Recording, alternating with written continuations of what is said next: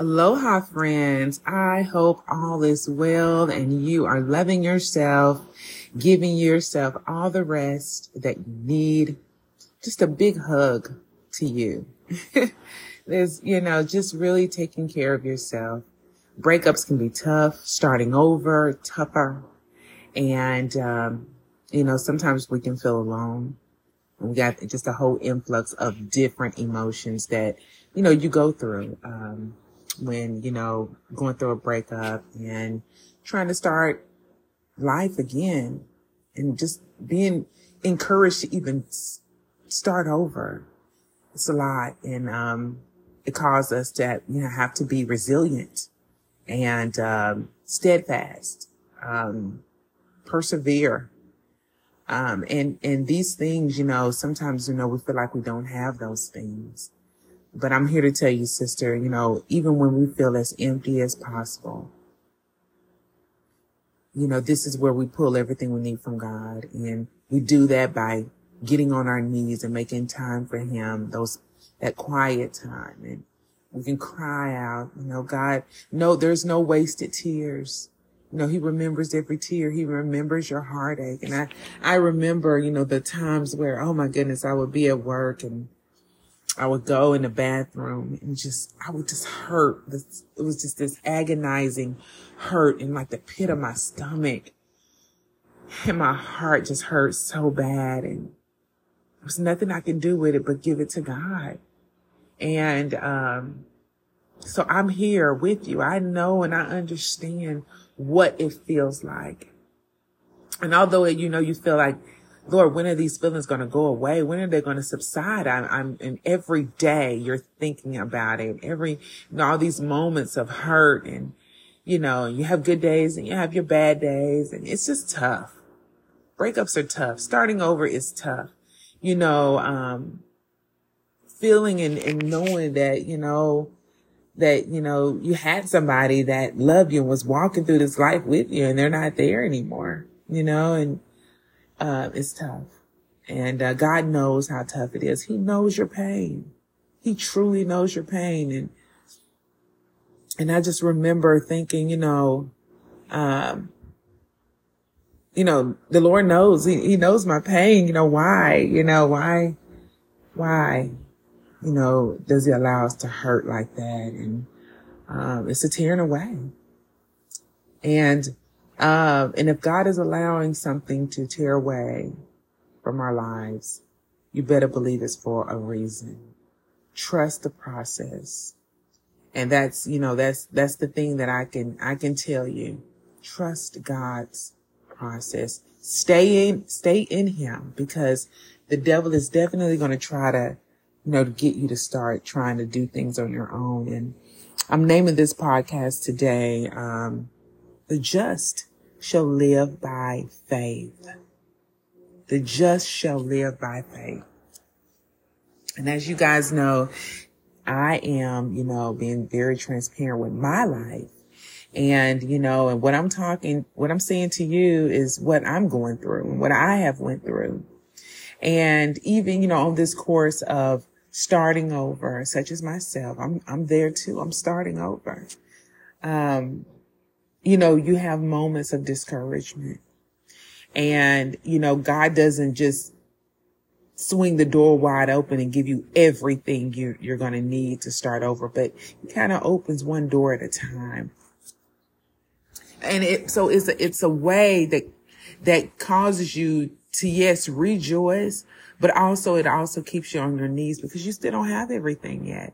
He has not given you everything, but as he opens the door, this is what God wants from us. As he opens a door and we're rejoicing, he wants you to continue to rejoice, even though that the next door hasn't opened yet. Why? Because I can look back and look at the doors that he's already opened. I can already tell you that he did bring me from, um, ground X. you know, ground, well, ground, let's say ground zero. He brought me from ground zero. I'm not there anymore. So he is opening the doors. And so we start to walk out on our faith. And what is walking out on your faith? Walking out on the word of God. What did God say to you? What did he say? And sometimes we get so discouraged that we forget what God said from the beginning before this journey even started. Was there a word that was spoken to you? Was there somebody that, that gave you a word from God through this that was praying with you? And sometimes we have, and I hope you wrote it down or have it recorded somewhere because that's what I had to do just yesterday. I had to go back and listen to a recording. You know, um, go back. I had to go back to God's word. What, what did God say to me? What did I ask for?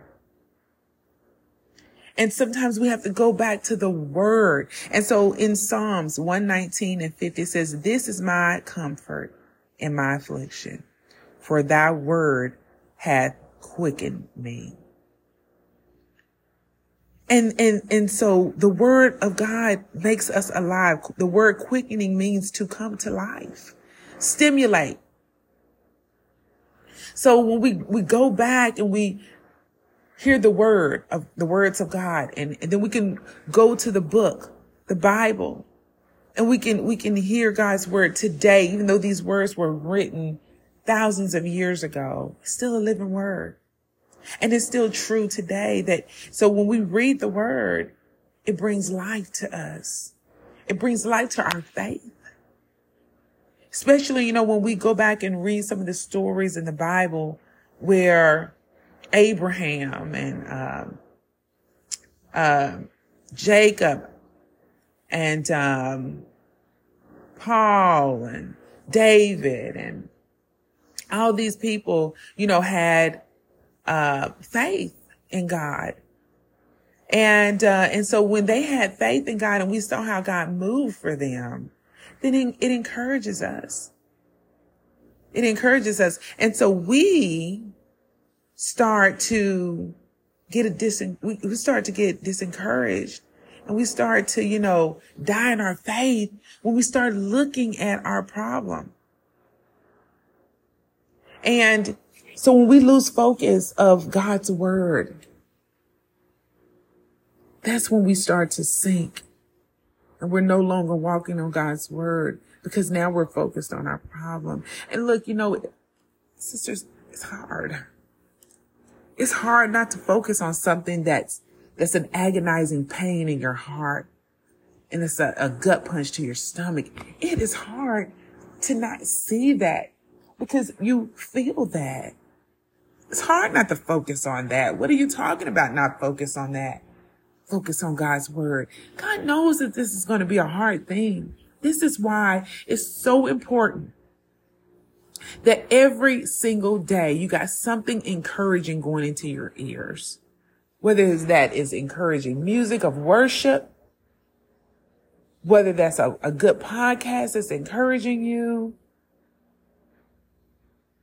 or, you know, uh, going back, you know, to what you've written down in your journal and every day you need a word of encouragement because every day that you're not putting that word of encouragement in your ear, the devil is already planting a seed of discouragement. He's, uh, he's always one trying to be one step ahead of us. Always. Whatever he can do to discourage you. Because see, here's the thing. He cannot take away the blessings that God has for you. But what he can do is discourage you that you don't have the faith to walk into the blessings that God had for you. So this is what happens. This is what happens to us. And this is why a lot of us don't get to the promised land. It's because we lose faith, because we get discouraged, and because of what we want, what we ask God for, and, and our season doesn't look like what we've asked God for, guess what we start to do? We start to turn into Sarah, Abraham's wife who had a promise from God and God didn't move as quick as she wanted it to. So she, there was a Hagar that came in the picture. Sarah thought that she would go ahead and make this thing happen. And was she happy about it? No. See, sometimes we'll end up getting our hands in our situation and we're like, we're going to hasten the situation. So we want to make this thing happen now. And when we put our hands in it, God's hands no longer in it, in our stuff. That's your stuff. And then we're unhappy with what the results are. Sarah thought for sure that she'll be happy. She'll have a baby. But she didn't know the emotional attachment that was going to come after this situation. She began to despise Hagar in her eyes. Man, this lady had a baby with her husband that she wanted, that she thought she wanted. But then it looks like jealousy creeped in. These, these, uh, these unwanted, you know, unintended, let's just say unintended feelings. And then she ends up sending the baby that she wanted away and the mother. So she wasn't happy with what she thought she would be happy with because she wanted to hasten the process and didn't want to wait on God. Thank God for his grace that there was an Isaac that came because that was of God. God could have been like, Hey, no, this is what you wanted. Have it. But God still loved Abraham and God's word is his word. So they still uh, they still were able to, you know, receive God's blessing. Isn't God's grace beautiful? Beautiful. But because of Sarah wanting to hasten the situation that now they have this child, the child didn't go away. So sometimes we can make decisions in, in, in, in our own situation that we might have to live with just because we didn't wait on God.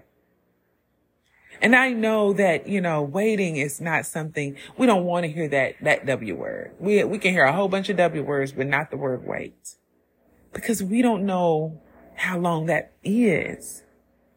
And we're dealing with a God, a God that is timeless. he doesn't live in time. But God is faithful, y'all. And, and this is what we know that our God is faithful. So trust the process. Walk by faith. It says the just shall live by faith. We have to live in our season. We have to live in a season that doesn't look like what we prayed for and yet rejoice because we have faith that God is going to do exactly what he said and promised to us. So remind yourself of what he's already done. Remember what you prayed for. Read the word of God and what word, God's word say about this. Look, I know all this is sounding like a cliche. There is hundreds of podcasts out there that's telling you the same thing. Trust God. Trust God. Believe God. He's going to do it. But look at your own life. What has he already done? Hasn't he already been great? Hasn't he already been magnificent in your life?